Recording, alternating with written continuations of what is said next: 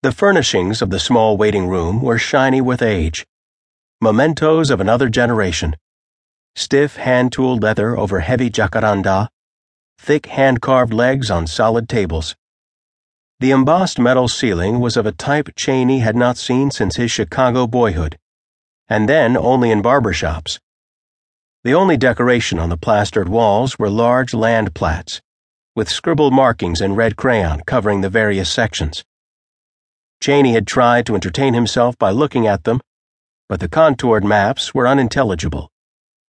Despite the lateness of the hour and the assurance, or at least hope, of a cooling breeze outside, the small room was sweltering, the windows having been painted shut many years before, and the small fan that struggled listlessly but noisily in one corner did little to bring relief.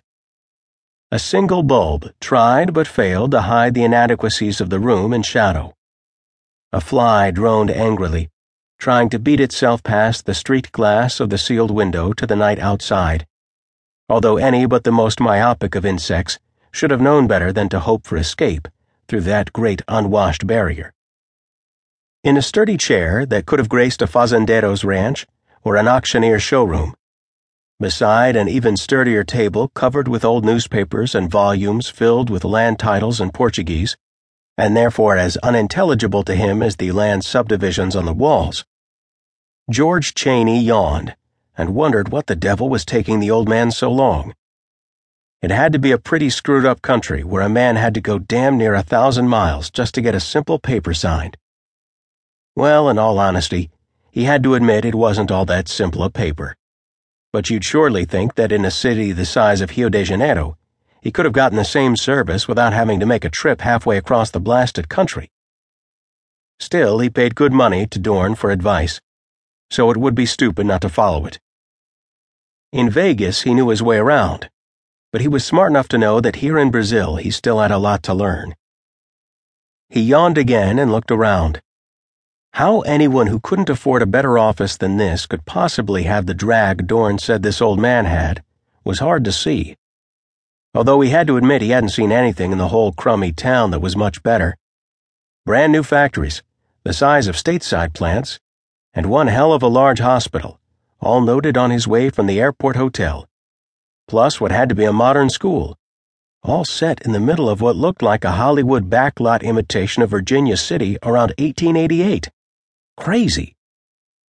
He glanced at his watch for the tenth time. On top of everything else, if the old man dragged his feet much longer, he wouldn't have time to stop at the hotel for his bags and still get over to the airport terminal in time for the last flight back to Rio. And he certainly didn't feel like sleeping in that lumpy bed another night. He scowled and started to drum his thick fingers on the table, wondering if he should disregard instructions and bust into the old man's inner office.